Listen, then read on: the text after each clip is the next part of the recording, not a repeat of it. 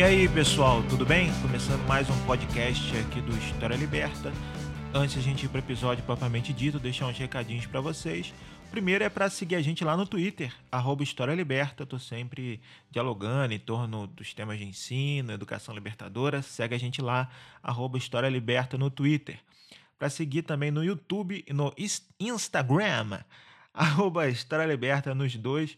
E nosso apoia-se, apoia.se barra História Liberta. É muito importante o apoio de vocês, faz toda a diferença. Com dois, cinco reais, você já pode nos apoiar. Beleza, gente? É isso. Então, vamos para o nosso episódio Vidas Negras Importam com Nádia Nádila e Lucas Mota. Bom episódio para vocês.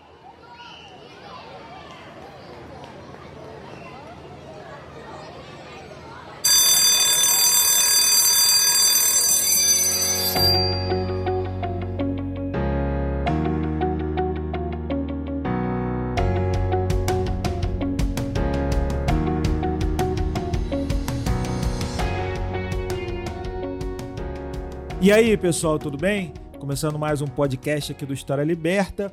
Hoje eu estou com a Nádia e o Lucas. E aí, Nádia e Lucas, tudo bem? E aí, galera, tudo bom? Valeu, Rodrigo, pelo convite de estar aqui. Primeiro podcast meu aí gravando. Estou muito feliz de estar podendo contribuir com isso aí. É, boa noite, gente. É, eu sou a Nádia, Nádia Nádila.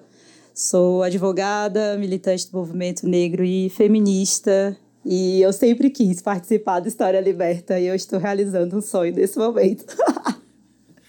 que isso, hein? A gente tá muito chique, então. muito obrigado, Nádia, pelo elogio, né? É bem pra gente que é uma felicidade você e o Lucas estarem aqui com a gente hoje. E, assim, a primeira pergunta nossa, é, ao invés de eu vir estar tá apresentando né, os nossos convidados e convidadas, é, é pedir para que eles se apresentem. Então, a minha pergunta é exatamente essa, né? Quem é Nádia Nádila e quem é Lucas Mota?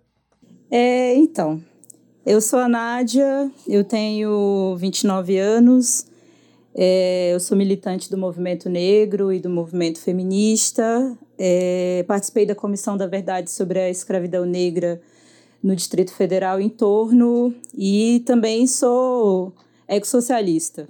Eu acho que isso é, resume bastante a, a minha vida militante. Hoje eu estou aqui no meio de gigantes, né?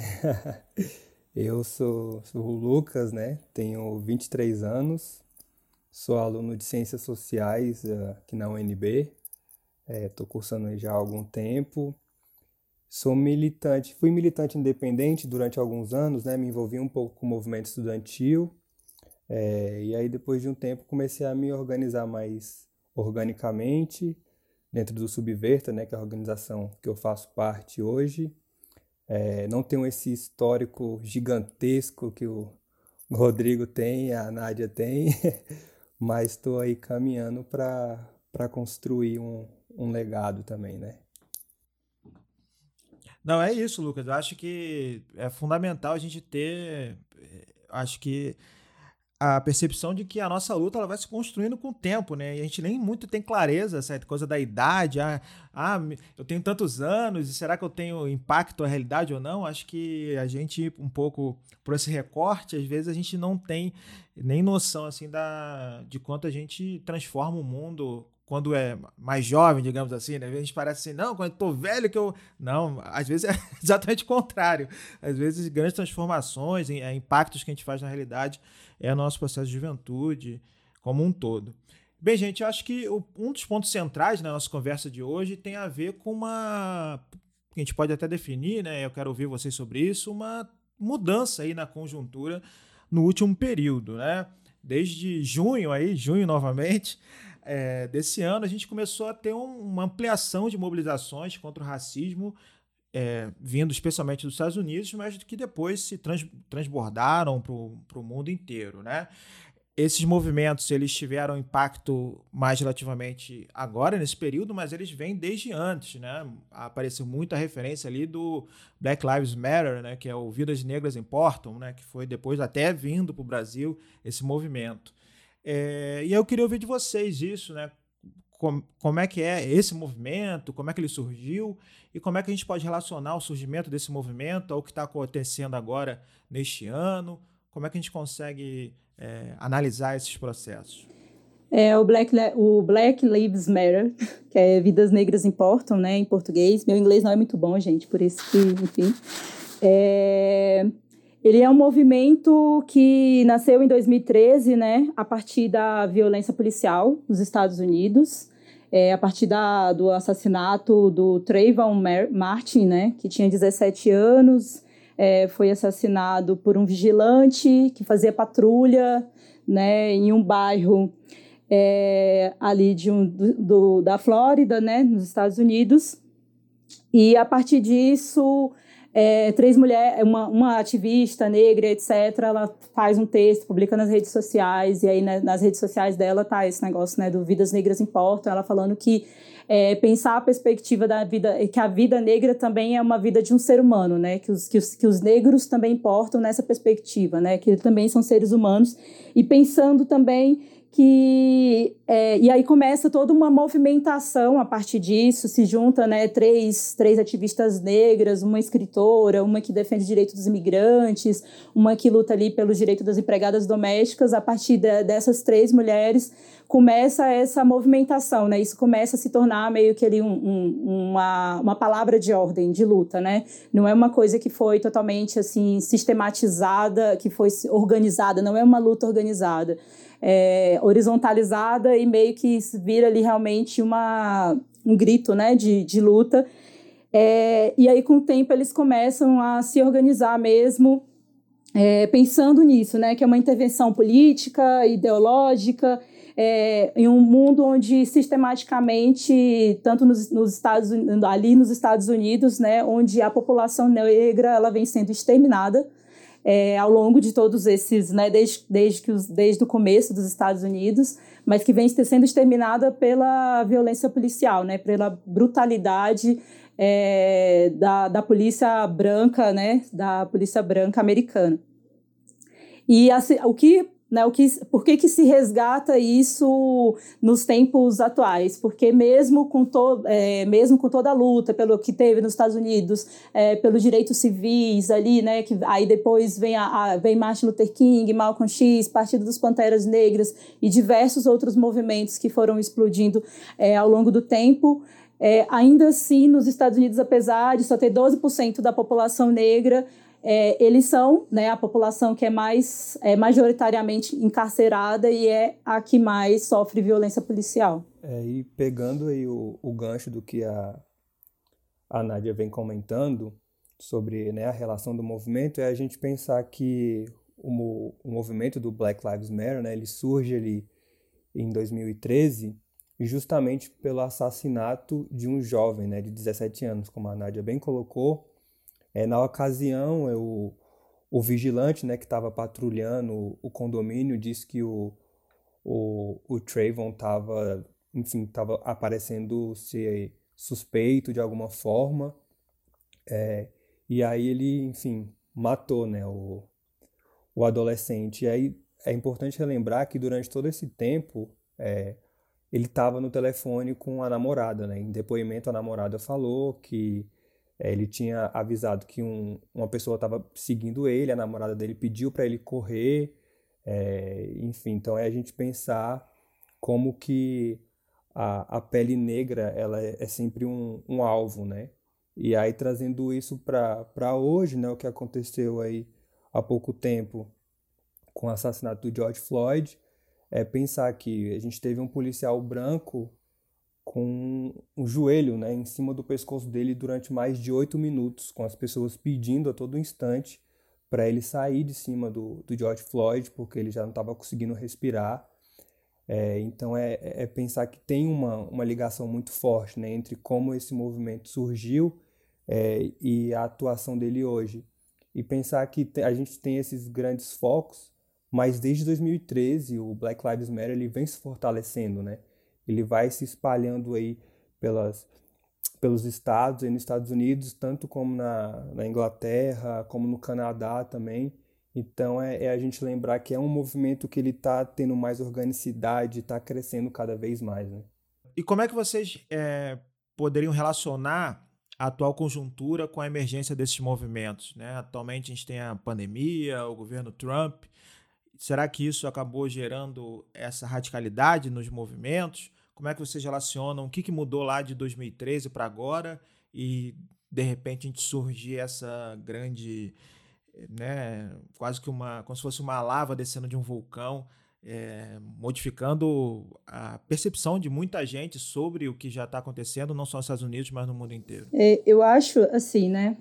Pensando, eu vou, acho trazendo essa conjuntura agora, pensando eu, eu acho que a radicalidade, né, que a gente viu agora aqui com a morte do, do George Floyd, né, é, a, a, a população foi às ruas. E não foi só a população negra que foi às ruas, né? Foi a população branca também, é, em alguma medida.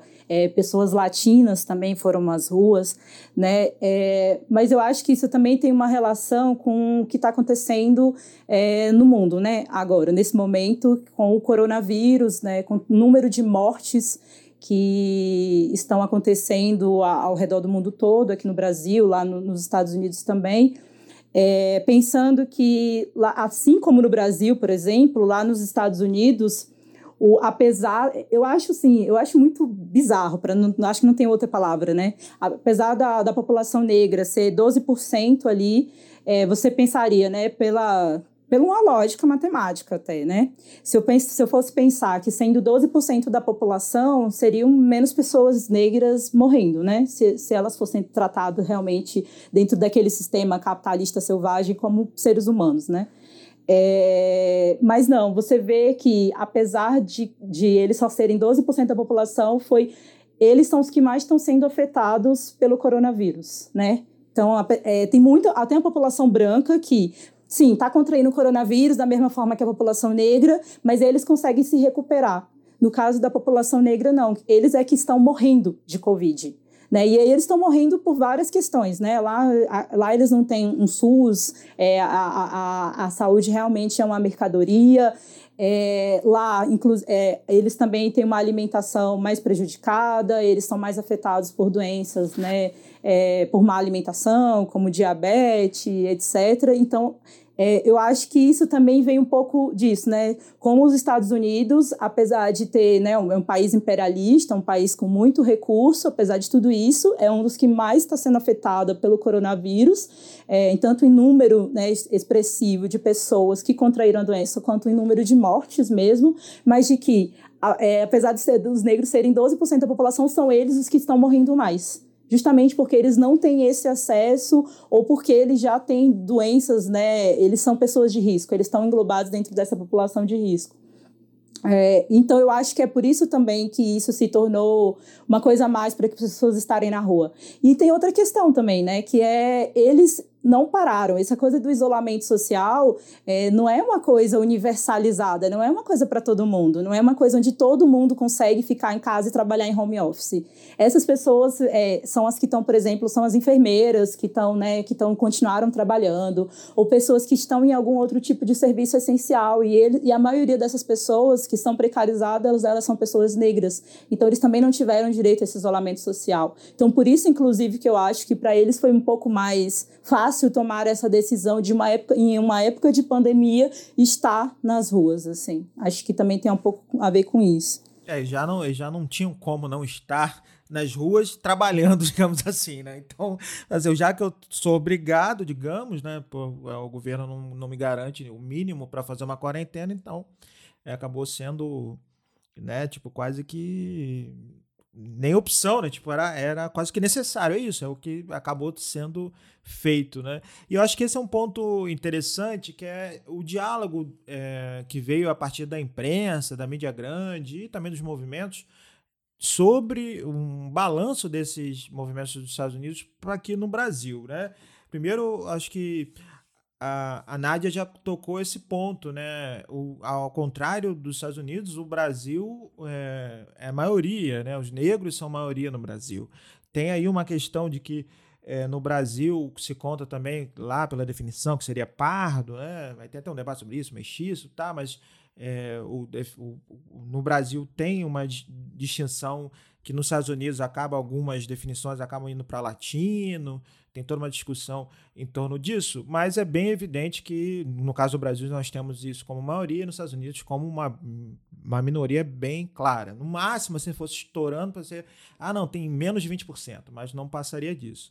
E é, aqui muitas pessoas falaram assim: olha só, viu, nos Estados Unidos, eles vão estão indo pra rua, atacando fogo, e aqui no Brasil, o pessoal não faz nada, né? Tipo, uma ideia assim.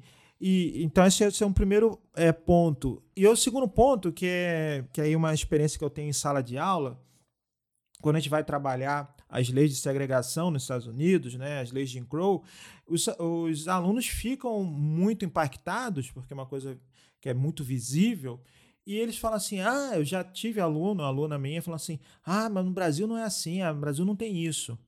É, então, como se é, no Brasil o racismo não fosse tão pesado e nos Estados Unidos é, teria sido mais, mas aí eles se mobilizaram mais e aí lá não tem mais tanto racismo. É, digamos que tem um senso comum que gera essa narrativa. Como é que vocês veem isso? É de, é de fato isso? Ou aqui a, a institucionalidade é racista de uma outra forma? Eu acho que o grande ponto que a gente precisa, precisa começar a pensar aqui é pegar dois parâmetros, né? Tanto o contingente populacional, que a gente pensar, os negros, eles são minoria no, nos Estados Unidos, como foi bem colocado aqui, cerca, gira em torno aí de 12% da população, enquanto aqui no Brasil mais da metade da população é, é negra, né? Então a forma de, de institucionalidade do racismo, né, a forma como o racismo ele se estrutura nos Estados Unidos e no Brasil é muito diferente. E tanto pelo contingente né, populacional, quanto pela forma como se estrutura esse racismo. Se a gente pensar nos Estados Unidos, a gente tem aí o que a gente pode chamar de racismo explícito, né, que aí se deu tanto por essa por essas leis, né, Jim Crow, enfim, que essas leis da segregação, né, que sempre delimitou muito bem o que que é negro e o que é branco, o espaço de negro, né, dentro dos ônibus, o restaurante para negro, é, restaurante para branco. Só que aqui no Brasil a gente tem uma construção completamente diferente, que é o que a gente chama de racismo velado, né? E isso não quer dizer que o racismo nos Estados Unidos seja mais pesado do que aqui. Eu me arrisco a dizer que talvez né, esse velado seja inclusive pior, porque a forma como a nossa institucionalidade, né, as instituições sociais é, e culturais, elas, elas emergem e se constituem no Brasil é muito por uma por essa forma de, de pensar que o, o racismo ele ele não é mais tão presente na sociedade, né? Que após a abolição a gente conseguiu aí miscigenar a população é, e que a gente vive numa democracia racial, né? E aí se a gente pensar isso, a forma como o nosso estado ele se estrutura e até se a gente pensar aí no, no pós-abolição, é muito importante lembrar que a gente teve uma política estatal para a imigração de europeus, né?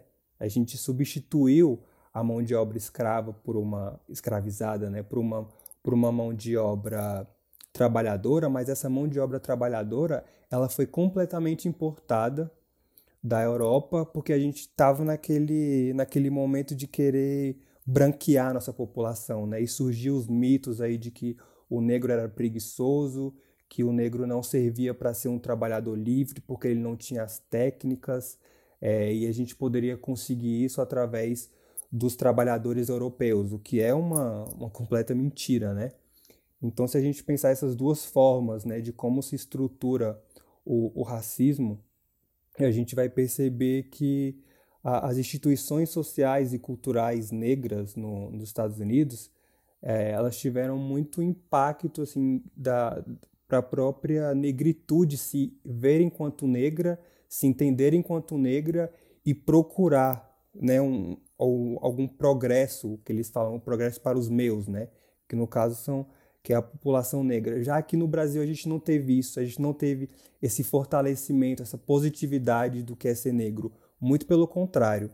Aqui todas a, toda a instituição ela reproduz uma, uma lógica de que a gente se misturou, né? A gente se miscigenizou e, enfim, é, com essa mistura uma, uma negação do que do que é ser negro, né? Aqui a gente não é negro, a gente é, é moreno, a gente é, é pardo, né? Então, assim, todos esses termos que eles vêm para eles vêm para de alguma forma tá contribuindo para essa mistificação do que é ser negro, né? E aí não fica bem bem traçado, mas se a gente for pensar a forma como as políticas sociais estatais elas se organizam é, é tão brutal quanto, né? A gente pensar a forma como os Estados Unidos ele, eles interferem né, nessa, nessa lógica de raça. É, e eu acho, assim, que eu gosto bem, eu como eu sou do direito, eu acabo, e como a, a, pergunta, ela vem muito nessa questão da, da institucionalidade, né, e fala sobre o Jim Crow, que foi um, foi um compilado de leis é, que, que nasce ali muito, principalmente, né, a partir dali do sul dos Estados Unidos, é, mas não só do sul dos Estados Unidos, o norte também, na verdade os Estados Unidos inteiro é racista, né, essa coisa de que só o sul dos Estados Unidos é racista, eu acho isso uma grande falácia. Só que sim, foi mais pesado no sul do que no norte dos Estados Unidos, né? E essa é assim, né, para quem não conhece, não sabe, né, o, o Jim Crow, ele nasce muito a partir daquelas representações, né, inclusive, né, do que é ser negro, é, da representação, uma representação racista, né, do que é ser negro nos Estados Unidos. E a própria, o Jim, a, tem um personagem lá, o Menestrel e etc, né, e aí eles, é, essa lei, esse compilado de leis, eles chamam de Jim Crow. E é justamente o que o Lucas traz, né? Que é a separação de espaços entre brancos e negros. E o que eu acho, assim, interessante nisso, né? É de que eles falam um negócio que é, eu até demorei a, a entender, né? A primeira vez que eu li isso era o separado mais igual que é tipo, você vai ter o mesmo espaço, meio, né? Que o meio, mesmo espaço, só que um espaço separado. É, então, você vai ter dentro dos ônibus ali, eles agem muito, inclusive, a partir do, da, do transporte, né, do transporte público. Então, você vai ter o ônibus ali, é, a parte da frente destinada à, à população branca, a parte de trás destinada à população, às pessoas negras. E aí, se chegar pessoas brancas e o ônibus estiver lotado, você, tem, você teria que se levantar né, para que aquela pessoa branca sentasse. Então, o que é quebrado de uma certa forma ali a partir da, da, da Rosa Parks, né, é, a partir de uma ação direta não violenta de falar que não, eu não vou dar o lugar para vocês sentarem, começa toda a luta pelos direitos civis. Eu digo que no Brasil é, quando a gente fala, ah, não houve é, leis no Brasil como a leis do Jim Crow. Ao meu ver, houve sim. Minha, ao, ao, meu ver, houve ainda, né? Há, na verdade, né? Quando a gente perde direitos é, de políticas afirmativas, isso também é, é, uma, é uma questão, mas assim, eu posso citar várias. Eu posso citar a Lei de Educação é, de 1837, que não permitia a, a, a entrada de negros na, na, na, escola, né? Não, não permitia que negros estudassem. Você vai ter em 1850 é, a Lei de Terras, que é a lei também que é, não permitia que negros fossem donos de terra. Isso, inclusive, impediu que se formasse uma espécie de classe média no, no Brasil, né? O que, não, o que acontece no, nos Estados Unidos de uma outra forma, porque você tem uma classe média negra ali. Você vai ter é, a lei do ventre livre, depois a lei do, do sexagenário, você vai ter aí depois a, a, abolição, mas aí você vai começa também uma política de encarceramento, você vai ter a lei ali que prende vadios é, e capoeiras, né? Em 1890. É, até que a gente chega apenas em, 1880, em 1988 com a Constituição, que traz né, é, o que é racismo, etc.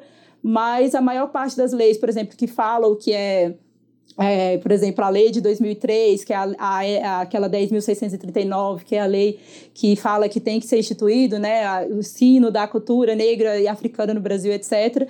E a gente e uma coisa quando a gente está falando que o Lucas já colocou, quando a gente está falando da, é, da entrada de europeus no Brasil, foi uma coisa que foi institucionalizada. Isso estava em lei. Eles ganhavam uma espécie de é, era uma política afirmativa para que se entrasse europeus no Brasil numa tentativa de embranquecimento.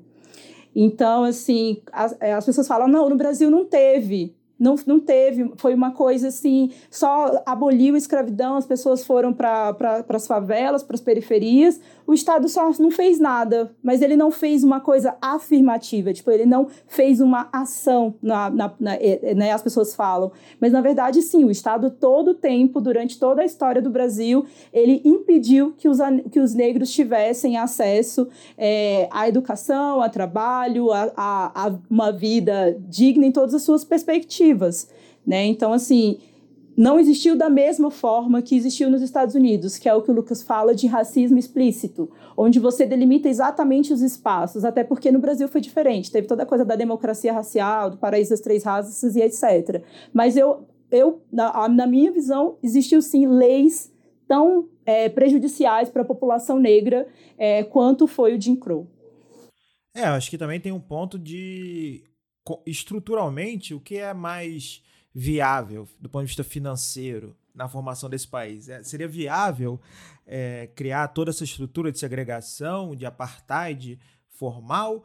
Ou seria, do ponto de vista institucional, mais viável você garantir é, a, que toda a estrutura do Estado fosse racista e que aí a, a segregação ela se desse, de, digamos, para além da lei, né? Com, tipo, no, que eu, que eu acho que esse é um, um ponto que é, é fundamental. É, não tem na lei, como é que acaba nesse sentido do Estado? Não, não existe, né? Tipo, não tem na lei. Então, como é que a gente consegue superar, né? Mas, é como se que, é, a instituição não, não, se não está escrito ali, não, nós não somos assim. Quem disse isso? É, enquanto, na verdade, a formação do país ela se dá por essa lógica colonial. Acho que esse é um ponto marcante, imagino, da diferença com, com os, o próprio Estados Unidos. É, como se forma o nosso país, toda a estrutura, a gente vai pegar lá tanto o símbolo da PM até hoje, né, das, das, da, do qual é o papel do exército de repressão. Então, eu acho que, concordo plenamente com vocês, seria muito menosprezar a história das instituições desse país e o papel que elas têm na é, estruturação do racismo aqui. O exemplo, é, inclusive numa conversa que eu tive com o Ale Santos aqui no podcast também, a gente falou disso, de que essa vinda de imigrantes, ela se dá no início do século XX, mas tem uma série de ondas de vindas de imigrantes. E por que, que isso é marcante? Quando você tem o, o fim da escravidão formal, de alguma maneira você vai gerar novos empregos, alguns é, empregos nas cidades, mas especialmente no campo. Né? O Brasil era basicamente rural. E a, a médio prazo, as primeiras pessoas que têm acesso a, a, ao campo ali, até alguma renda, depois com os filhos, os netos, digamos que de alguma maneira alguns vão começar a ter uma nova geração um pouco mais de classe média. Acontece que no Brasil isso foi completamente impedido, porque novas gerações é, foram de brancos vindos de outros, de outros países para se formar uma classe média branca. Então, algo que, por exemplo, nos Estados Unidos, apesar de ser uma minoria, é, por uma série de outros mecanismos, você é, conseguiu é, instituir é, essas classes, né, classes médias, pequenas burguesias, é, com não tanto esse impacto. Por exemplo, televisão, né? Quem é de outro país e vem para o Brasil fala assim, gente, a gente vê televisão no Brasil, parece que o Brasil é um país de brancos, né? Não tem tem é, é, o, todo mundo branco e, e, uma pessoa negra, enquanto seria o, o, normal seria o inverso. Isso é um impacto, por exemplo, que tem também, né? Se a gente olhar na, na mídia é, em outros países, que, países com maioria de negros ou minoria, como no caso dos Estados Unidos, a proporção é muito maior. Então, é, como não tem lei que, que proíba, eles, né, as empresas se sentem é, à vontade de serem racistas também. Né? Então tem outro lado da moeda. Está tão institucionalizado o racismo na estrutura social que nem às vezes nem lei precisa. Não, ué, quem disse que eu não posso só botar branco? Hã? Normal. Então, que acho que esse, os outros, as outras formas de se constituir é, o, o, o, racismo, né? Como é que vai debater acesso? Óbvio que é um absurdo não ter acesso ao ônibus, mas no caso do Brasil, quanto é, as pessoas sequer poderiam é, muitas vezes andar de ônibus, né? sabe? É, a dificuldade, as pessoas tiveram que ocupar as terras nas, no, nos centros da cidade para conseguir trabalhar minimamente, porque senão elas não conseguiriam ter acesso tanto pelo até hoje assim, né? Tanto pelo preço da passagem quanto é, né, pela, é, daquilo gerar às vezes a impossibilidade dela ter a, o próprio emprego, né? Então também equilibrar isso é, a partir de uma visão mais ampla, né? É, e eu acho que isso é, é a, a, grande dificuldade entre o Brasil. A, a, primeiro, a, a, grande diferença, né? É que nos Estados Unidos também, eu acho que uma coisa que é importante as pessoas entenderem, assim, é que nos Estados Unidos você é pelo não é pelo fenótipo que as pessoas te reconhecem como negros, é só é a questão da ascendência, né? Então, às vezes você pode ser uma pessoa visivelmente branca, que no, aqui no Brasil, por exemplo, a gente leria como uma pessoa branca, mas lá ela é lida como ainda assim ela é uma pessoa negra, ela é considerada uma pessoa negra, né? É muito diferente do que é e, e, e querendo ou não, eles também é, estão meio que separados, assim. Não falo de todos os estados americanos, mas você vai ter o bairro só de negro e você vai ter só o bairro só de branco. Então isso fica um pouco mais fácil de entender como isso opera. E eu acho que, de uma certa forma, eu não estou dizendo que é mais fácil de combater o racismo nesses espaços, mas é mais fácil de você visualizar quem é o real inimigo nessas horas. Daria para dá para visualizar melhor. E, e, aqui no Brasil não. Eu acho que essa, essa configuração é, também eu acho que vem ali mesmo desde a época da, escravi, da, da escravidão, né? É, você colocando pe pessoas em taxinhas, assim. Então, você vai ter a pessoa preta, que eles colocavam, né? Por exemplo, fulano, é, escravo, preto, por exemplo. Preto geralmente é uma pessoa que era um africano, que veio direto da África, não nasceu no Brasil. Então você vai ter o pardo, que é aquela pessoa que tem uma tonalidade de pele mais clara, é, mas que ainda assim é negro, ela não, não é colocado como uma pessoa branca. Você vai, e você vai ter outras nomenclaturas também, né? Que a gente vai ter o mulato, vai ter, vai ter a, a cabra, que até hoje eu ainda não sei exatamente o que significava, mas era uma nomenclatura também que se davam para as pessoas negras negras da época. É, as pessoas negras as escravizadas, né? E aí eu acho que essa configuração, e quando começou a falar, né, aqui no Brasil você não tem as pessoas no tom, na tonalidade de pele que tem nos Estados Unidos. Então, assim, que é branco, dos olhos azuis ou dos olhos verdes, etc. É, mas você vai ter pessoas que não se encaixam nem na, na perspectiva, por exemplo, de uma pessoa de pele retinta e nem de uma pessoa branca ela fica ali meio que no limbo, ela fica no meio termo. Então eu acho que às vezes até a questão da nossa própria identidade, e aí a gente coloca essa coisa, né, de que ah, é, a gente vive numa democracia, que a gente não, aqui a gente é todo mundo, é junto e misturado, por sermos miscigenados, essas pessoas são lidas, por exemplo, como ah, são todo mundo pacífico, a gente vive num, num mundo maravilhoso, porque aqui é uma democracia, todas as raças elas vivem bem com relação a isso. Isso não é verdade. Tanto, na nossa, tanto é que na nossa história, é, populações indígenas se rebelaram é, né, em todo, todo momento, na verdade, até hoje elas estão faz, é, fazendo resistência, como a população negra. Então, você vai ver que hoje, por exemplo, são mais de 5 mil quilombos no país, entre é, titulados e, e, não titulados. Você vai ver é, o número é, gigantesco de pessoas em periferias e favelas que, sim, estão fazendo resistência. Então, eu acho que, é, que a, a principal diferença é, é, é, só o formato de como isso se deu, mas se a gente, se a gente vê que morre um negro, é, é assassinado um negro, né, ou morre um negro a cada 23 minutos no Brasil, a gente vai ver que a taxa de mortalidade do Brasil com relação aos Estados Unidos é muito maior. É, eu acho que é um pouco. Por um lado, a gente, é, eu concordo plenamente contigo, acho que por um lado. É, parece que não é é como se não existisse a segregação, mas que na verdade ela existe e parecer que não existe faz ela ser ainda mais forte de alguma maneira. Né? Não, é só você descer da favela e pronto. Mas olha só, a existência da, fa da favela, em certo sentido, é um processo de segregação ou não é? É um processo de alta militarização de um espaço, do acesso a, a políticas públicas. É, então, acho que esse é, E por outro lado também é uma ocupação, uma resistência. É as pessoas irem e ocuparem terra e falarem assim: não, essa terra aqui nesse lugar é onde eu vou ficar, onde eu vou construir a minha casa, eu tenho direito sim a ficar aqui, né? Que esse é um outro ponto. Então, acho que é, é a leitura sobre a história aí tem um peso muito marcante, né?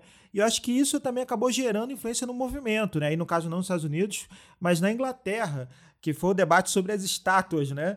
É, teve a derrubada, é, foi em Bristol, na Inglaterra, de um, um, escra um escravocrata, um traficante de pessoas escravizadas, né? Edward Colston, acho que é o nome dele, e que é, derrubaram a estátua dele. E acho que não foi tanto divulgado que poucos dias depois, acho que dois dias depois só, a, a, no, na mesma cidade, a estátua de um poeta jamaicano, é, Alfred, é, acho que não sei se é o sobrenome dele, como disse, é Fagan ou o Fagon, não sei, ela foi danificada, é, né, jogaram tipo água sanitária nela. Ele é, era a primeira estátua de uma pessoa negra é, nessa cidade e ela foi só no, ela foi levantada, se eu não me engano, no final da, de, da década de 1980 é pouco. então assim, é, só recentemente foram ter uma, uma estátua de uma pessoa negra nessa cidade e eles fizeram isso, né, de tentar danificar ela declaradamente. E no Rio de Janeiro, a gente tem aqui uma estátua em homenagem ao Zumbi dos Palmares, ali, inclusive os movimentos sempre se reúnem ali no, no, no centro, né, na Getúlio Vargas, e ela constantemente é vandalizada, picham, destroem é, atividades racistas contra essa estátua.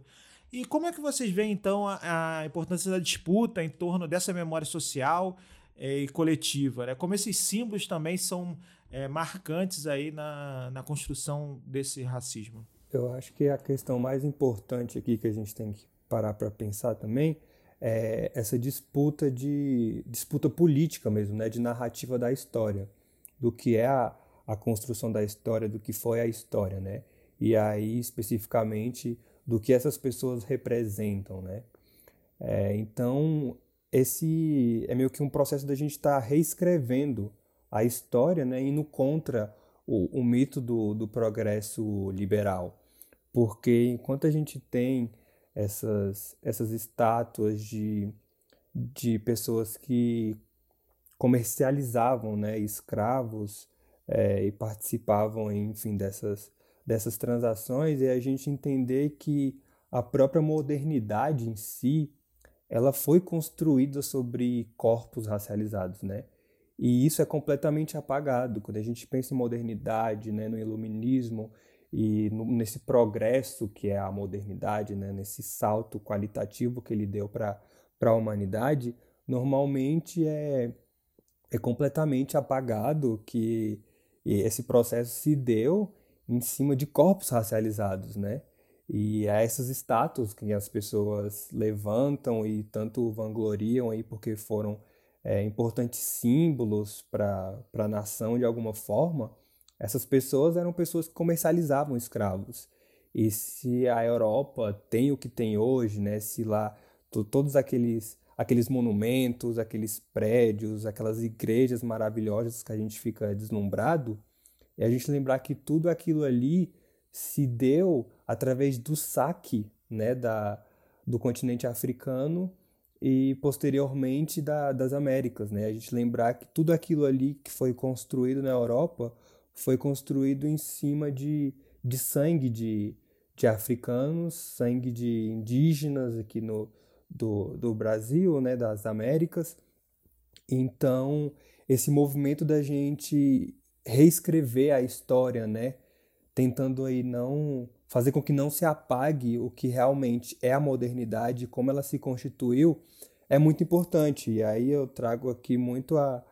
Tem a, a obra aí do Domênico Losurdo, que ele é um, um ótimo autor para a gente pensar né, essa, essa construção da, da história, né?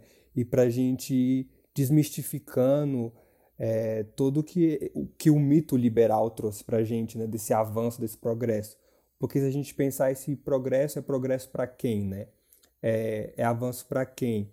Em cima de que que a gente construiu a nossa ciência, é, os nossos monumentos. Então isso é, é, muito é muito importante a gente pensar todas essas questões e aí pensar todo esse debate sobre o que algumas pessoas chamam, né, como entre várias aspas aí o vandalismo, né, dessas estátuas é, a gente pensar que o debate sobre essa própria violência, essa ação direta, ele é muito enviesado, né? Porque a quem interessa a ordem, né? A quem está aí na nossa bandeira, né? Ordem e progresso. A quem interessa a ordem e o progresso, né? É, é ordem de que forma e progresso para onde? Então, quando eu vejo todas essas manifestações e pensando nessa derrubada, né, dessas dessas estátuas de símbolos escravocratas é a população dizendo chega, né? Eu não vou aceitar que na minha cidade tenha símbolos que, que remetam a um, a um momento tão trágico né, da, da nossa história. E a Gabriele Nascimento, junto com a Suzane Jardim, eh, elas lançaram há algum tempo atrás no, no Intercept uma matéria falando sobre isso, né? E, e é muito importante uma das coisas que elas colocam lá, principalmente falando que o racismo né, é a questão chave dessas insurgências, porque é o racismo que está na, na estrutura do capitalismo global. Então, pensar todas essas insurgências e como tudo isso está tá lidando agora, né, como a gente está lidando com essa efervescência, esses, esses levantes, é pensar que a história da modernidade ela está calcada né, sobre, sobre o racismo. E a gente precisa trazer à tona isso e lembrar que não precisamos, não deveríamos ter é, essas estátuas né, de, enfim, de escravocratas. Ao mesmo tempo que a gente pensa que estátuas de referências negras também estão sendo aí vandalizadas, né? Mas aí a gente pensar é, de que forma, por que, que isso está acontecendo, né? Enfim, aí esse debate vai longe. Acho que tem um ponto, tem uma frase do Brett que o que é o assalto a banco, um assalto a banco comparado com a fundação de um, né? Então, o que, que é que é quebrar uma estátua dessa comparado com a existência da própria estátua, né? Se achar que é factível, normal, digamos assim, existir uma estátua que está vangloriando alguém por ser um escravocrata. Porque na internet, infelizmente, é, rolou isso. Ah, ali, se tiver um, um museu sobre o Holocausto, você vai quebrar o museu do Holocausto, sabe? Fazendo comparações absurdas. Primeiro, a relação entre lugares de memória e o seu papel na sociedade e segundo, sobre qual a função daquilo ali, por que, que aquilo foi feito. O museu foi feito para lembrar de algo que a gente não pode esquecer para que não aconteça novamente. Uma estátua dessa, ela tem um objetivo ao contrário, de exaltar alguém por ter feito coisas que a gente não tem que exaltar ninguém por ter feito na história. Ao contrário, a gente quer que seja demonstrado que isso não pode nunca mais acontecer, nem próximo disso, né? É, eu acho assim que, tipo, a, as pessoas não conseguem entender e eu acho que isso é, é isso. A gente vive num, num país é, sem memória. Né? A gente está pedindo, as pessoas estão, estavam, né? Até hoje, na verdade, pedem, né? Estão pedindo é, a volta da, da ditadura militar, estão fecha, pedindo o fechamento do Congresso. Ou seja, a gente é um, um país sem memória. E eu acho que esse talvez seja o nosso principal, assim, né? O principal problema de tudo, né? É, porque a gente não conseguiu até o momento, assim, apesar de que a gente está sempre tentando e está sempre estudando, nós, né, estamos aqui, por, por exemplo, né, mas não é todo mundo passando por esse processo de descolonização, tentando passar por esse processo. A verdade é uma tentativa diária, porque você está sempre tentando se descolonizar e caindo na colonização em algum momento, em algum ponto da sua vida. Você está sempre reproduzindo automaticamente, inconscientemente, alguma coisa. Então, as pessoas, elas às vezes não conseguem entender, o, elas encaram, ah, tá quebrando o monumento, tá estragando alguma coisa, são vândalos e etc. Ah, são pessoas violentas, pessoas violentas e tal. Mas elas não entendem ou não internalizam ou, ou, ou, realmente a mídia, né, a forma como tudo, porque é tudo, né, a história, a cultura, é, a, a, a, massificação, né, desse país colonialista faz as pessoas a, a olharem as coisas dessa forma.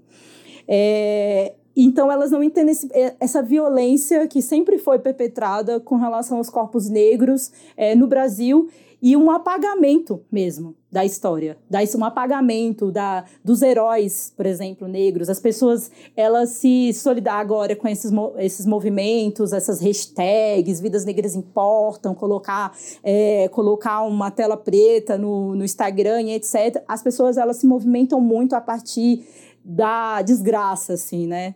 Mas elas não conseguem, por exemplo, lembrar os heróis, né? As pessoas que lutaram contra isso, né? Zumbi dos Palmares, a revolta dos Malês, a revolta da Chibata, sabe? É, a revolta lá do, do João Cândido, que eu, que eu sempre esqueço o nome. A revolta da Chibata, né? Eu tô confundindo já. E aí, assim, as pessoas elas esquecem, por exemplo, que teve sempre uma resistência com relação a isso, mas que é, voltando para essa questão da, da, das estátuas, das imagens, etc., eu acho que é uma falta de memória. Gente, quando, por exemplo, quando a gente está falando do Holocausto, já que o Rodrigo citou, né?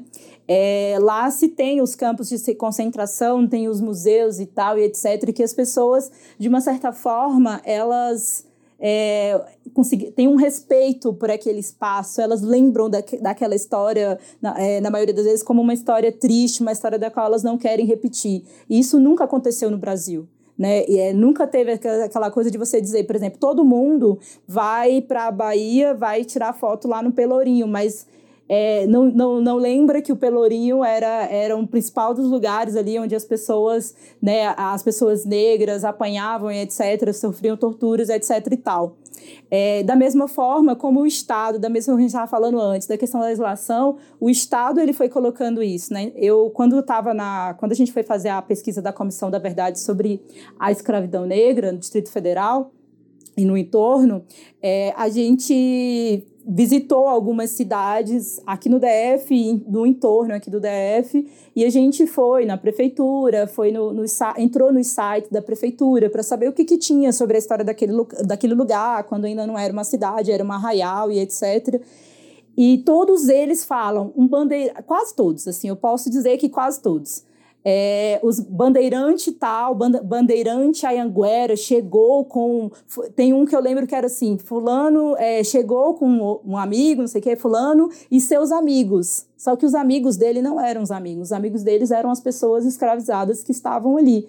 É, e coloca isso como se fosse um ponto positivo, né? Como se fosse o grande descobridor. Mas o Anhanguera, ele tinha esse nome dado pelos índios justamente porque ele era o terror da população indígena, da população negra, escrava, população é, quilombola. Ele perseguia, matava, é, tirava a orelha da, da, do, do, dos negros que fugiam, que ele conseguia capturar e mandava para o imperador. Então, assim, eu acho que esse espaço de não memória, sabe, da gente não, da gente não, não, não exaltar os heróis realmente que resistiram e exaltar essas pessoas que a gente tem avenidas, a gente tem, como acontece na ditadura, Ponte Costa e Silva e etc, né? Eu acho que é muito importante esse processo. Só que eu acho que ainda assim a gente precisaria passar por uma é, não falo exatamente uma formação, assim, mas um debate maior com a população para que elas entendam isso também para que elas entendam que essas pessoas elas não são os heróis da história, na verdade eles são os vilões. É, e, e como que isso, essa lógica, ela vai legitimando um processo longo aí, é, ideológico, de que é, não existe racismo, né? Porque nem as pessoas nem lutaram por isso na história, quase assim, né? Como assim? Não, isso aí nunca aconteceu. Isso é né, não, não tem, não tem, não faz parte da história do Brasil. Né? O Brasil é uma democracia racial. Aqui a gente só tem o povo brasileiro, que é a junção das três raças. Né? Não existe essa coisa de vários povos. Né? O nosso ex-ministro da Educação falando aquelas abobrinhas é, racistas absurdas. Né? E eu acho que esse é um, um, um, outro ponto que, é, que tem a ver com o que a gente tinha falado também anteriormente, que é essa manutenção das estruturas racializadas, né, que, que constroem esse racismo. Né? Então, falar do racismo estrutural como se fosse uma coisa de relação interpessoal, né, de práticas interpessoais, mas que, na verdade, o objetivo desse conceito, né, me corrijam aí vocês se eu estiver errado, tem relação com as estruturas sociais, especialmente as instituições é, né, que mantêm essa lógica colonial. E um debate muito marcante, inclusive mais recentemente nos Estados Unidos também, está se tornando pauta desses movimentos é, o de, é a questão do encarceramento, de que o crescimento né, da, da quantidade de prisões, quem é preso, é, a ampliação da criminalização de uma série de práticas, é, tem relação sim com uma nova tecnologia de controle racial, social e racial, e de criminalização dos corpos negros. Né? Como vocês veem é, a importância desse debate em torno do desencarceramento, do, do desfinanciamento das polícias na luta antirracista? Como a gente consegue relacionar esses dois pontos na atualidade? É, eu acho que trazendo né, um, um pouquinho do que você já falou aí para a gente esmiuçar um pouquinho essa questão do, do racismo estrutural, né? Porque é isso, quando a gente pensa o que é o racismo estrutural, a gente precisa é, destrinchar para não ficar muito abstrato né, do que, que a gente está falando. E aí isso faz a gente voltar um pouquinho no, no debate, né, que a gente já tinha conversado um pouco, sobre a própria formação do, do Brasil, né? E a, se a gente pensar o Brasil como um, um, país de capitalismo dependente, né? A gente precisa lembrar que as contradições e o, o acirramento da, das disputas aqui no aqui nesse país, né, que a gente pensar num, num país periférico, né, pensando na lógica de centro capitalista e periferia do capitalismo, é que a, as relações elas são muito mais acirradas aqui, né, as relações de classe.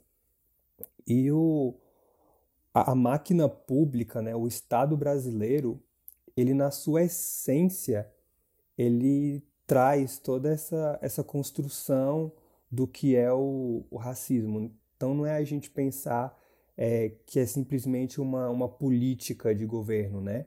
A política de governo, ela só está refletindo a, a base, né, da forma como a gente constrói as nossas relações sociais. Então a própria dinâmica interna, né, da economia política do capitalismo dependente, ela traz dentro de si todas essas questões raciais e o, o local social em que o, o negro ele ocupa, né? E aí essa questão ela ainda tem um, um outro ponto que é aqui no Brasil a gente ainda precisa dizer para as pessoas negras que elas são negras, né? A gente precisa trazer todo esse debate porque é isso, há um apagamento, né, do que é o, o ser negro, do que, enfim, do que constitui a, a negritude, né? Então, em sua normalidade, o próprio Estado brasileiro, na sua forma normal né, de, de funcionamento, ele, ele, ele estrutura essas condições racistas, né? E fruto disso, é, enfim, que é o debate agora, né, a gente pensar é, o próprio encarceramento, né, e a, como essa pauta ela, ela é central. E aí trazendo muito, estava lembrando aqui uma, um trecho de uma música do Racionais, né, que eles falam cadeia, guarda o que o sistema não quis e esconde o que a novela não diz. Então, se a gente pensar hoje aí com tem uns dados aí do, do Infopen, né, que é da, do Departamento Penitenciário Nacional, hoje a gente tem em torno de 755 mil presos no Brasil, né? A nossa taxa de aprisionamento estava em 61 a cada 100 mil habitantes nos anos 90 e hoje a gente já tem uma taxa de tá em, gira em torno né, de 359 por 100 mil habitantes. É, e esses dados já, só esses dois, né, eles já escancaram muito a, a realidade do Brasil. E aí, se a gente aprofundar um pouquinho mais, e a gente pensar aí que 54% né, da população carcerária do Brasil, é, em 2017, nesses dados de 2017, é, a população tinha entre 18 a 29 anos, ou seja, a, maior parte da população carcerária no Brasil é uma população jovem, e 63% dessa população é declarada preta ou parda, né? Então, no caso, é a população negra do Brasil, ou seja, 63% da nossa da nossa população carcerária é negra, sendo 33% de, dessa população de presos provisórios. Ou seja, a gente pensar que são 33% da nossa população carcerária ainda não teve direito nem a um julgamento, né? É, e para além disso, a gente tem os déficits né, de vagas, né, gira em torno hoje de 310 mil vagas que, enfim, que a gente precisaria ter para suprir a, a demanda, né, vamos colocar nesses termos. Ou seja, a gente está falando aqui de superlotação. Quando a gente debate aí sobre o, a pauta do desencarceramento, é a gente pensar que quem é que está sendo encarcerado hoje no Brasil e por que motivos, né? A gente está colocando dentro do presídio negros e pobres que não têm direito a uma educação de qualidade, saúde de qualidade, não têm inserção no mercado de trabalho e isso vai virando uma, uma bola de neve, né? E aí o que, que o, o Estado faz com, com toda essa questão, né? É mais fácil para ele, mais rentável jogar todo mundo dentro de um presídio do que investir em, em segurança pública de qualidade, investir em educação, é, em todas essas políticas públicas né, que a gente vem martelando aí há, há muito tempo. E aí um, um dos debates que, que é muito importante nesse ponto, e aí eu trago as reflexões da, da pastoral carcerária, né? Que é o, a gente pensar a desmilitarização da PM, né? Porque hoje ela funciona numa lógica de extermínio da população negra e pensar a não privatização dos presídios, porque é a lógica que acontece no, nos Estados Unidos, né? Porque quando a gente pensa uma coisa privatizada, ela precisa gerar lucro. E para um presídio gerar lucro, ele precisa que pessoas estejam sendo encarceradas cada vez mais. Então, privatizar o presídio é a mesma coisa que estimular cada vez mais a gente está prendendo mais pessoas.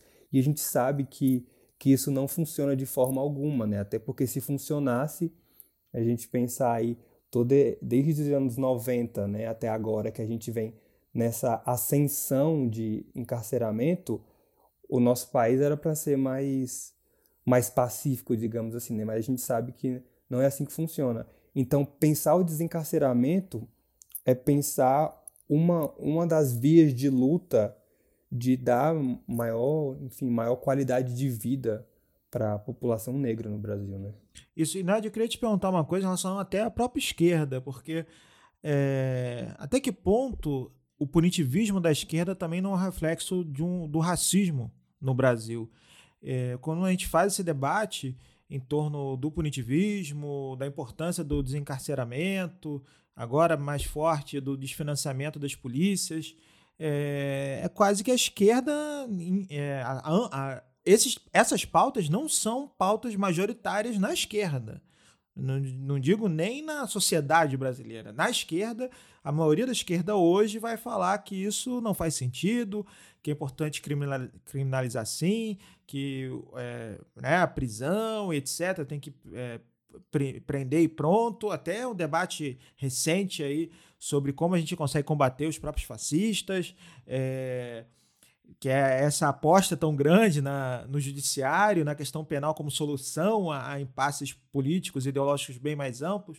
Então, como, como você vê isso? Até que ponto esse punitivismo da própria esquerda é reflexo de um certo racismo? É, nossa, é até difícil. Não é tão difícil falar sobre isso, mas é porque são tantas. Acho que tantas minúcias quando a gente está tá falando disso.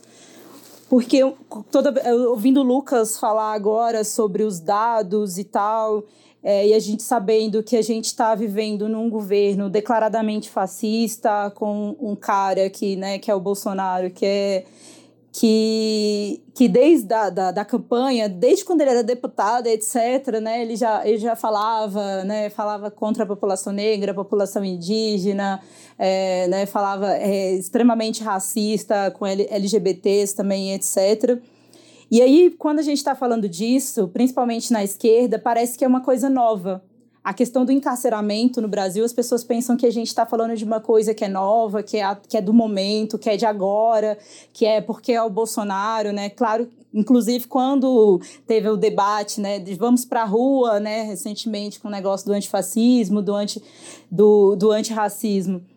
É, as pessoas embora para a rua, vamos, vamos ser antirracista, etc. E eu fiquei e aí a gente vê, por exemplo, os governos, os 12 anos de governo do PT, né? É um governo social, de, democracia, né? Uma democracia liberal. E aí a gente vê que, na verdade, esses números de encarceramento em massa, eles foram tão altos antes quanto eles são hoje. Então é por isso que, que muitas das vezes a, a, as pessoas negras que não têm essa visão que o, que o Lucas coloca muito bem, né, que não tem essa visão de uma luta anticapitalista, de uma luta de classes, que pensa, por exemplo, a, a, a partir da ideia do, da ascensão, né, todo mundo quer ascender socialmente para chegar né, nessa dita classe média, ter uma estabilidade.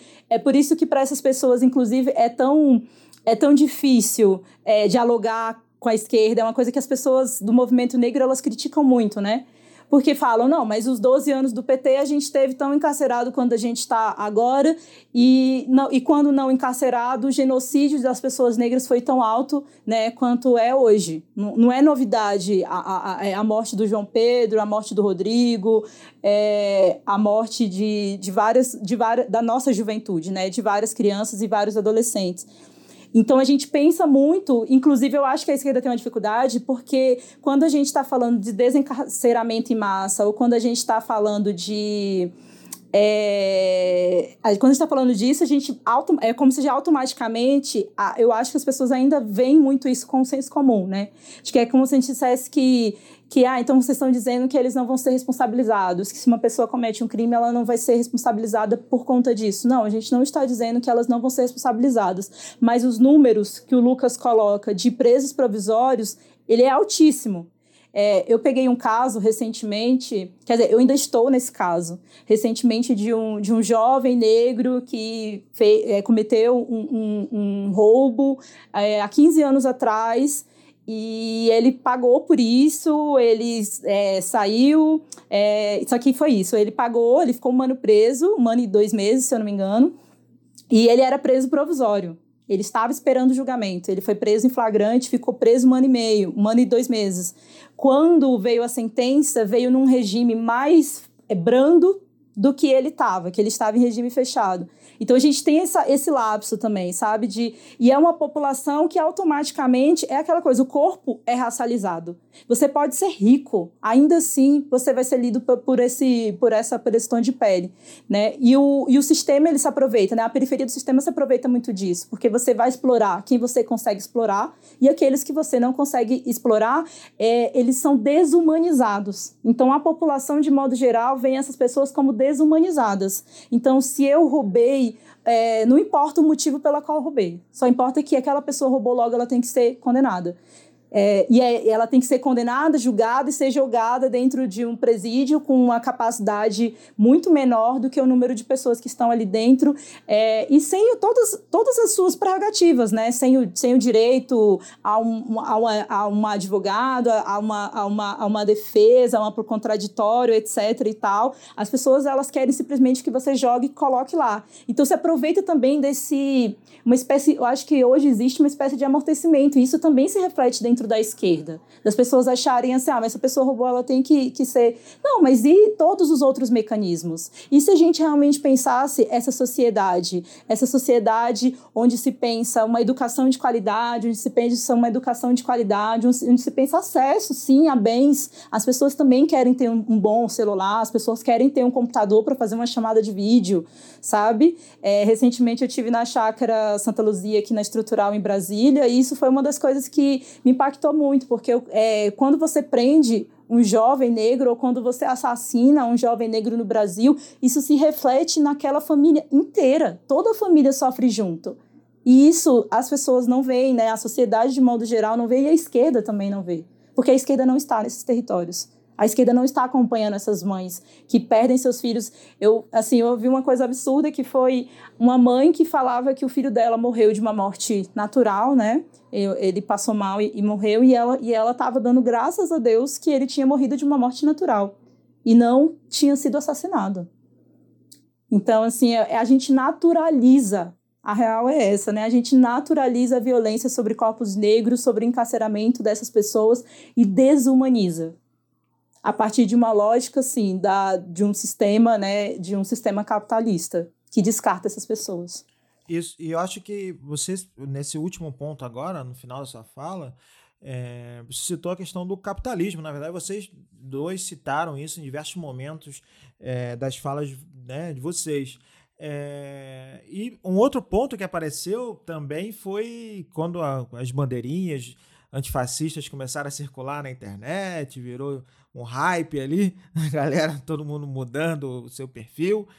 É, setores do movimento negro, pessoas ali, te, apareceu esse debate de que isso estava diminuindo o peso da luta antirracista. É, então, os dois lados da questão, né? até que ponto, de fato, não necessariamente muita gente que se diz antifascista é, é antirracista, e por outro, se é possível ser antifascista sem ser antirracista, né? E o que é o mesmo lado, digamos, mas de forma na relação diferente, se, é, se pra, é, tem como ser antirracista sem ser anticapitalista, esse, esse debate da, da questão racial via mercado puro e simples, da, do acesso é, a Bell Hooks fala do, da outridade, né? o outro aceito, o outro mer, é, mercantilizado. É, o negro ele se torna aceito a partir do momento que ele se torna uma mercadoria é, bem definida que pode gerar lucro. Tanto a imagem dele bem definida, esse é o negro, esse é, é né, essa é a negra, é assim que a gente consegue gerar é, lucro a partir desses corpos. Então, como vocês veem essa relação, primeiro entre o antifascismo e o antirracismo, e da, da importância do anticapitalismo na luta antirracista? É, eu, eu confesso para você que quando eu cheguei, fui ver né, no, no Instagram e em algumas outras páginas que as pessoas estavam debatendo sobre o, algum, algum tipo de, de dicotomia entre antifascismo e antirracismo, eu tomei um susto. Tomei um susto porque eu pensei, Caraca, então a galera não entendeu nada do que é fascismo e não entendeu nada do que é a luta antifascista, né? É, e para isso, como um, bom leitor de Fanon, né? É, eu e Nádia aqui, bons leitores de Fanon, é, eu queria lembrar que tem uma, uma parte do, do livro dele, é logo, logo no início ali dos Condenados da Terra, que ele faz uma, uma comparação entre o, o processo que, que teve ali na, do nazifascismo né, na Alemanha na Itália com o processo colonial.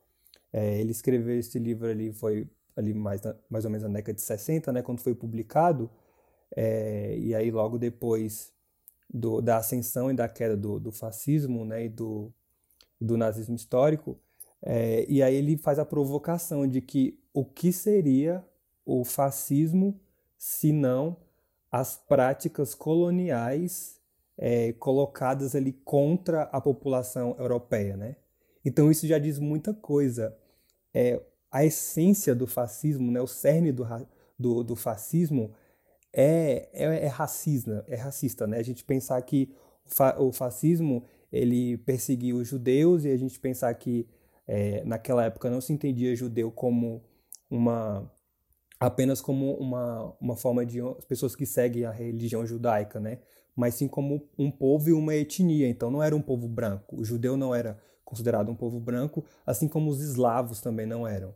Então é isso, né? Houve essa perseguição do, dos povos judeus, judaicos, né, e do, dos povos eslavos, é, como povos que eram inferiores, né? Eram eram raças inferiores.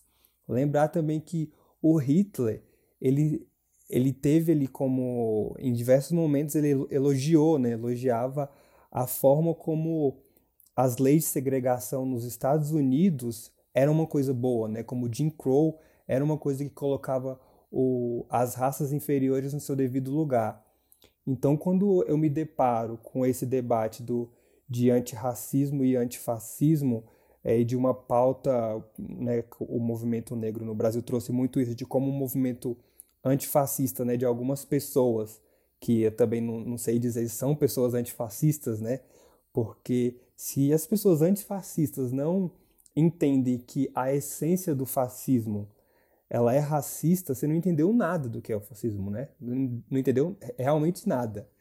Então é impossível a gente pensar uma luta antifascista é, sem pensar a sua dimensão racial. Ainda mais se a gente pensar no Brasil, que é a população, a maior população negra fora do continente africano, né?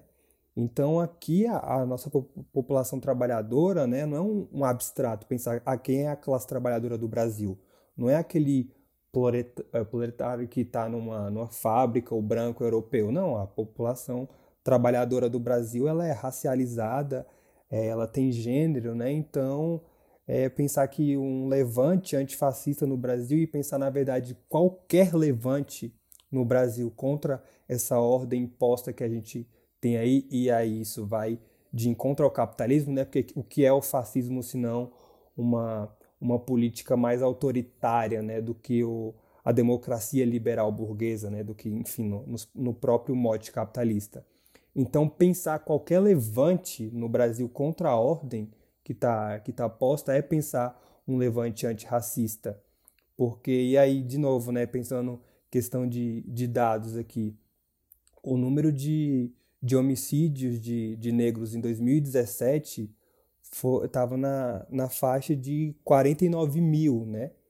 Então, é, isso a, a, no ano, né?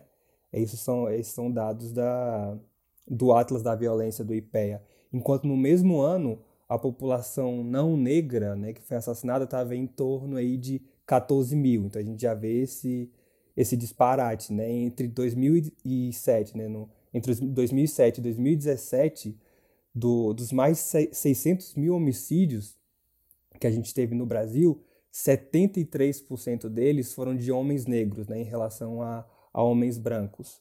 Então, se a gente pensar toda essa política estatal genocida que a gente tem no, no Brasil, porque o que, o que seria o, o fascismo se não essa política genocida de, um, de uma raça, né? A gente pode pensar aí que o, o fascismo ele opera no, no Brasil há muito tempo, só agora que ele, ele escancarou e está afetando a população branca. E aí, de novo, eu trago a reflexão que o, o Fanon faz, né? Do que o que é o fascismo se não as políticas coloniais aplicadas na a população branca, né? É, então é isso, a gente pensar um, um horizonte em que, que a gente não tenha aí mais é, racismo e tudo mais, é pensar um horizonte anticapitalista, porque a nossa luta é que a gente precisa derrubar mesmo, é urgente a gente derrubar o sistema que a gente tem hoje, porque é ele que opera, é ele que instrumentaliza todo tipo de exploração, opressão e destruição do planeta, né?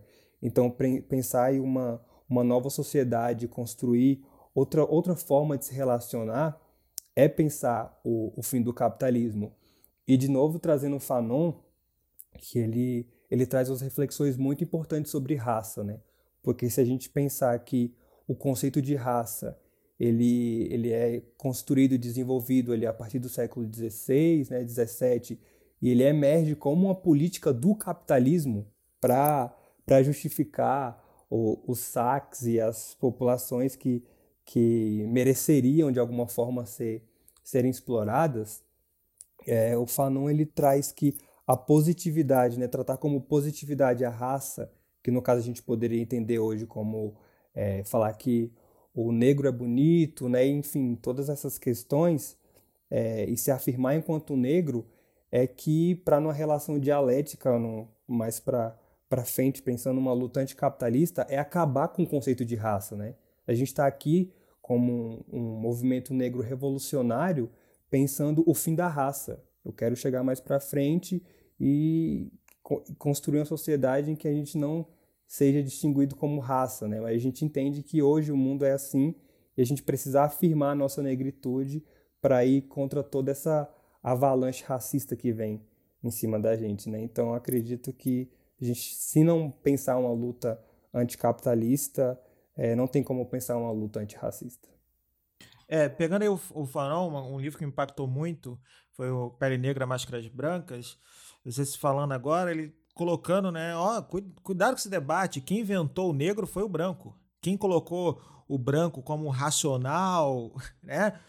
O, aquele que constrói a razão e o, o negro, a emoção, é, foi o, o, branco que quis definir isso. Então a gente, né, do cuidado de que, ó, você bem colocou perfeitamente, concordo plenamente contigo, de que valorizar a negritude, reafirmar os laços é, com históricos, né, com a, com, a, África, tudo isso, dentro da, da, de uma sociedade que é racializada, é essa contradição para se afirmar essa depois a universalidade do, universalidade do gênero humano, mas que a questão ela se relaciona diretamente com a estrutura que forjou essa divisão racial, né?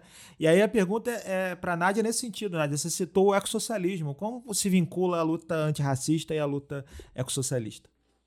Eu vou pegar um restinho aí do Fanon também para o Lucas bem coloca que o Fanon é nosso autor preferido, acho que inclusive porque eu tenho, né, com o Fanon, é, eu acho que é quando eu entendi, é, é, muito, eu vou tentar resgatar algumas coisas antes de chegar nessa, nesse ponto que você coloca do é, do ecossocialismo, que eu acho que é quando você fala sobre o capitalismo, é, dentro do, e eu falo muito assim a partir da perspectiva do movimento negro, que é onde eu milito, é onde eu me situo, é onde eu me identifico enquanto pessoa, enquanto não só por por querer me identificar, mas porque a sociedade assim também me identifica. É, e aí a gente pensa muito, né? Para onde a gente caminhou, e aí eu falo tanto nos Estados Unidos como no Brasil, é, já que a gente também está falando né, dessas duas, desses dois países, é, de como também foi esse processo de construção, né? É, dentro do movimento negro, dentro de como essas pessoas se identificam e como essas lutas, e aí eu acho que tem tudo a ver com essa questão é, da, do, do, que você fala sobre antifascismo e antirracismo e etc e tal, que eu acho que é justamente, é, eu acho que é um, um esvaziamento e às vezes também uma falta realmente de uma leitura que se lê, que se vê também enquanto povos oprimidos, se vê também enquanto classe para além da raça.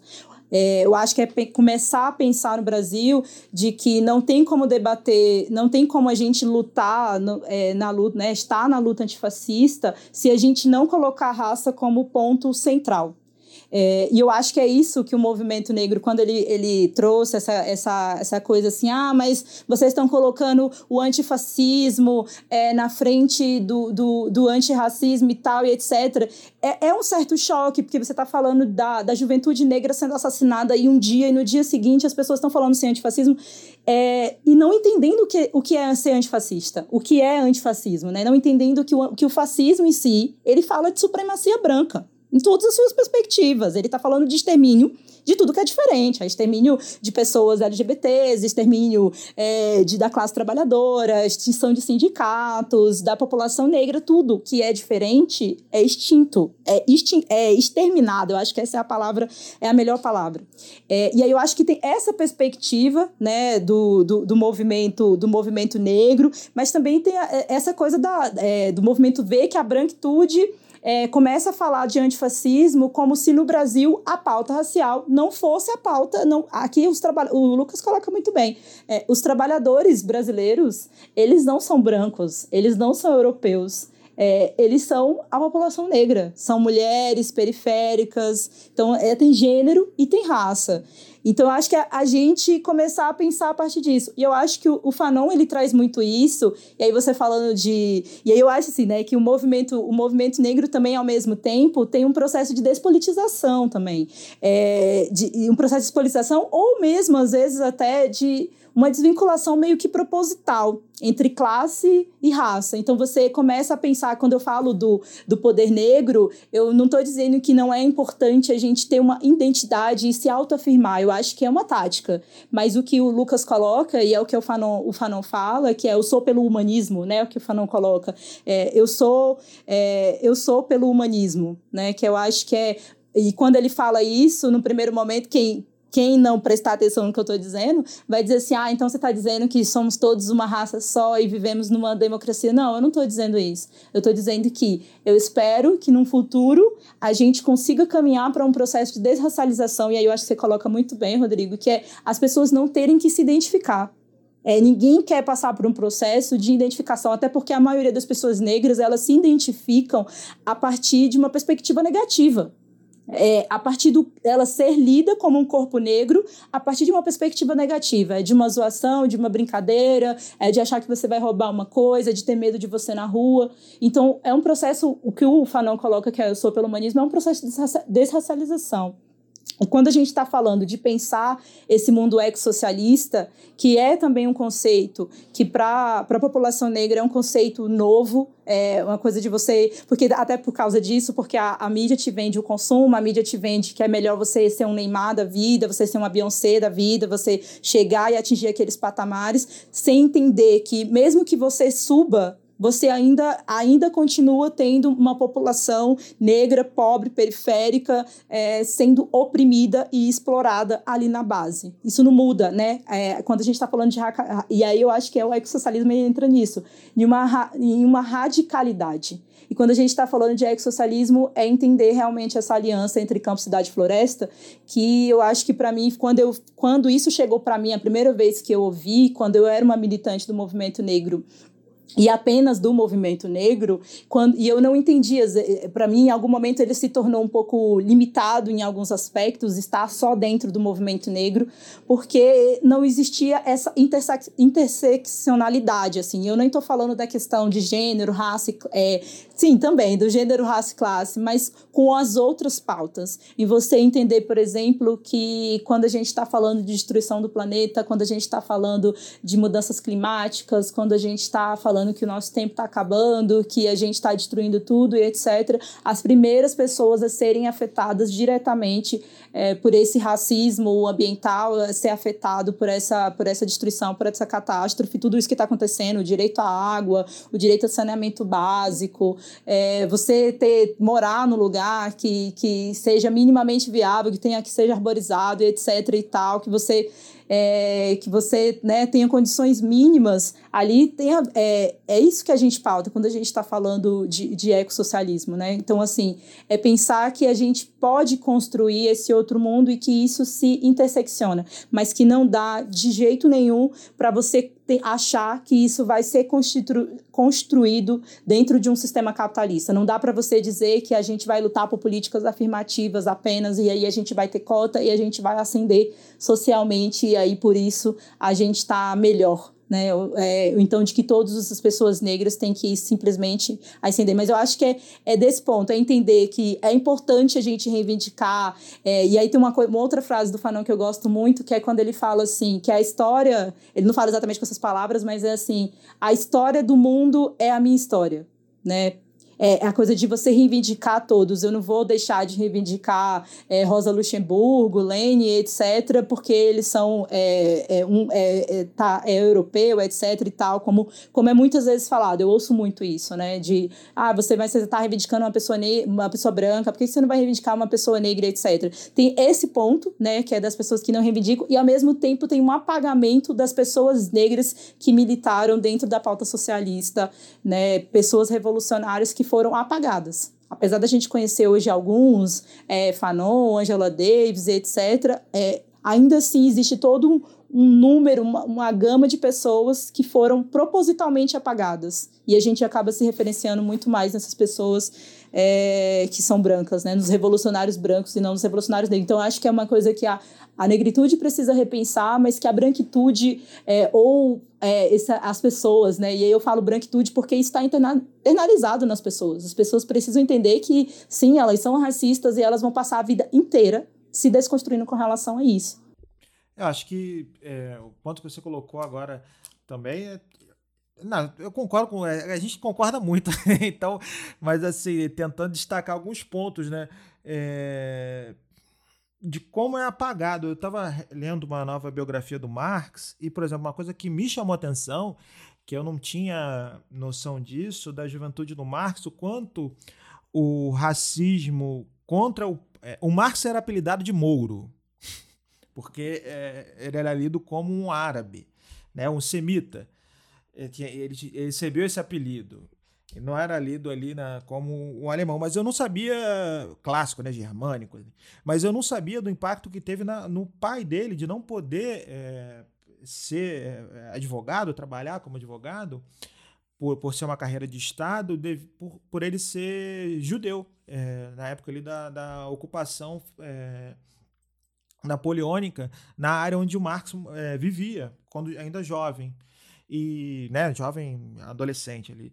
É, e eu não, não tinha noção disso, do impacto que, que isso teve na, na família dele como um todo. É, então, até na, quando a gente for ver, assim, é a Rosa Luxemburgo como polonesa, né? E, e com a, é, a, história disso ali dentro. Então, tem uma visão, assim, aí eu falando do ponto de vista da história, de que meio que topasse a ideia que a Europa é a França e a Alemanha, sabe? E, tipo assim, a, a, a história da, da Itália é uma história olhando para o Mediterrâneo, olhando sempre para para a África e para o Oriente Médio. Se for pegar a história da Grécia, a Grécia não é o reino do Ocidente, sabe? A Grécia é, é dentro ali do mar Mediterrâneo, também olhando sempre para esses dois locais mas se foi se reconfigurando pelo Renascimento, por uma, toda uma estrutura também da democracia liberal burguesa, novas. Ah, não, a democracia burguesa ela surge lá na Grécia Antiga, né? lá na República Romana. E a gente compra essa ideia achando que tudo isso é Europa.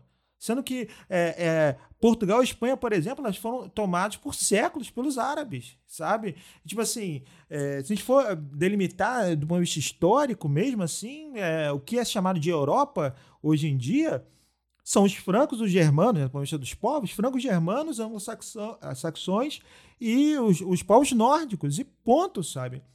O que era a, a Rússia feudal e toda a discussão racial e, étnica, linguística que ocorreu na própria União Soviética, sabe? Falando da, da África, eu estava lendo ontem, estou lendo, lendo Cartas a Guiné-Bissau, do Paulo Freire, e é uma parte da, da trajetória do Paulo Freire que pouca gente, não é tanto debatida, por exemplo, Paulo Freire indo a Guiné-Bissau, é, dialogando é, sobre a construção pós, né, do pós-revolução ali do sistema educacional lá, socialista, e todas as dificuldades que tinha em torno disso. Antes ele foi na Tanzânia também.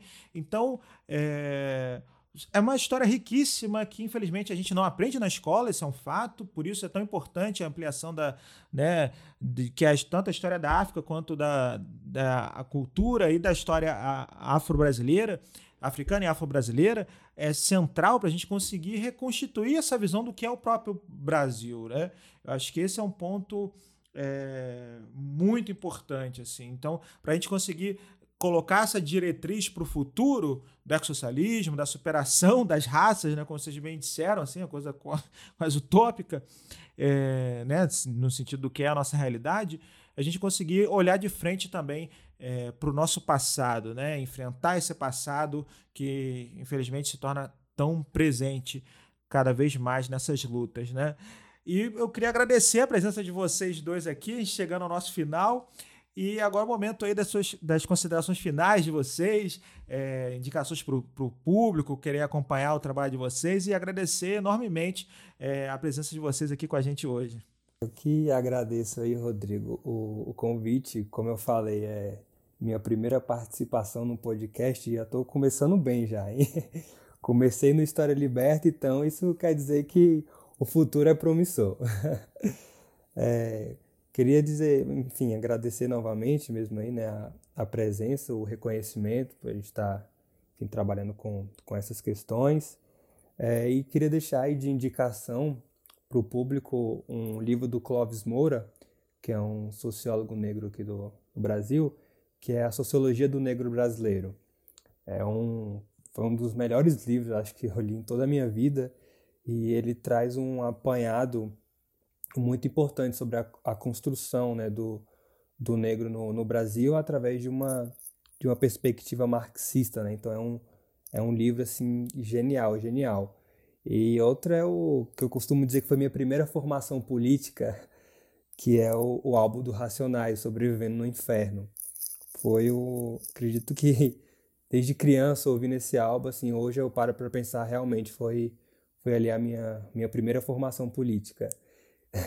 E fazendo um, um merchanzinho aí, é, fazendo um jabá, na verdade, né?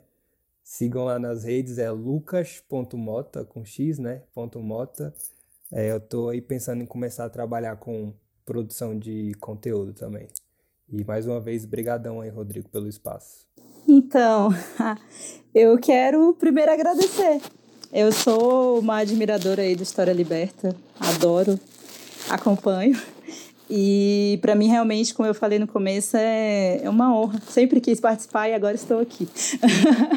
então, Eu acho assim, como consideração final, eu acho que lembrar para as pessoas que ser antifascista, para você ser antifascista, você necessariamente deve ser antirracista. Eu acho que, que isso é uma, um recado bom para as pessoas lembrarem, levarem é, e pensar sempre nessa visão da totalidade. Eu acho que você, Rodrigo, trouxe isso muito bem agora com essa perspectiva do que, que é do que, que não é europeu.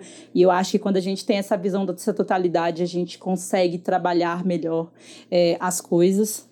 É, e aí, como indicação, eu vou deixar um que a gente falou muito aqui, né? Que é o Peles Negras Máscaras Brancas, do Franz Fanon. Eu, ele realmente mudou a minha perspectiva de vida, assim. Então, acho que vai mudar a perspectiva de, de vida de muita gente. E, eu, e tem um documentário que eu gosto muito, que a gente falou muito sobre a história dos Estados Unidos, que é um documentário chamado Eu Não Sou Negro. Que ele vai contar é, a história ali do, de três, é, né, de três ativistas ali, que é do Medgar Evers, é, do Martin Luther King e do Malcolm X. Eu acho que é interessante para trazer essa, é, essa coisa também do é, de como se constituiu, por exemplo, a ideia do black money, é, de como essa questão de ver o negro também como mercadoria, quando o sistema começou a olhar para eles como um, uma coisa para se investir, por exemplo.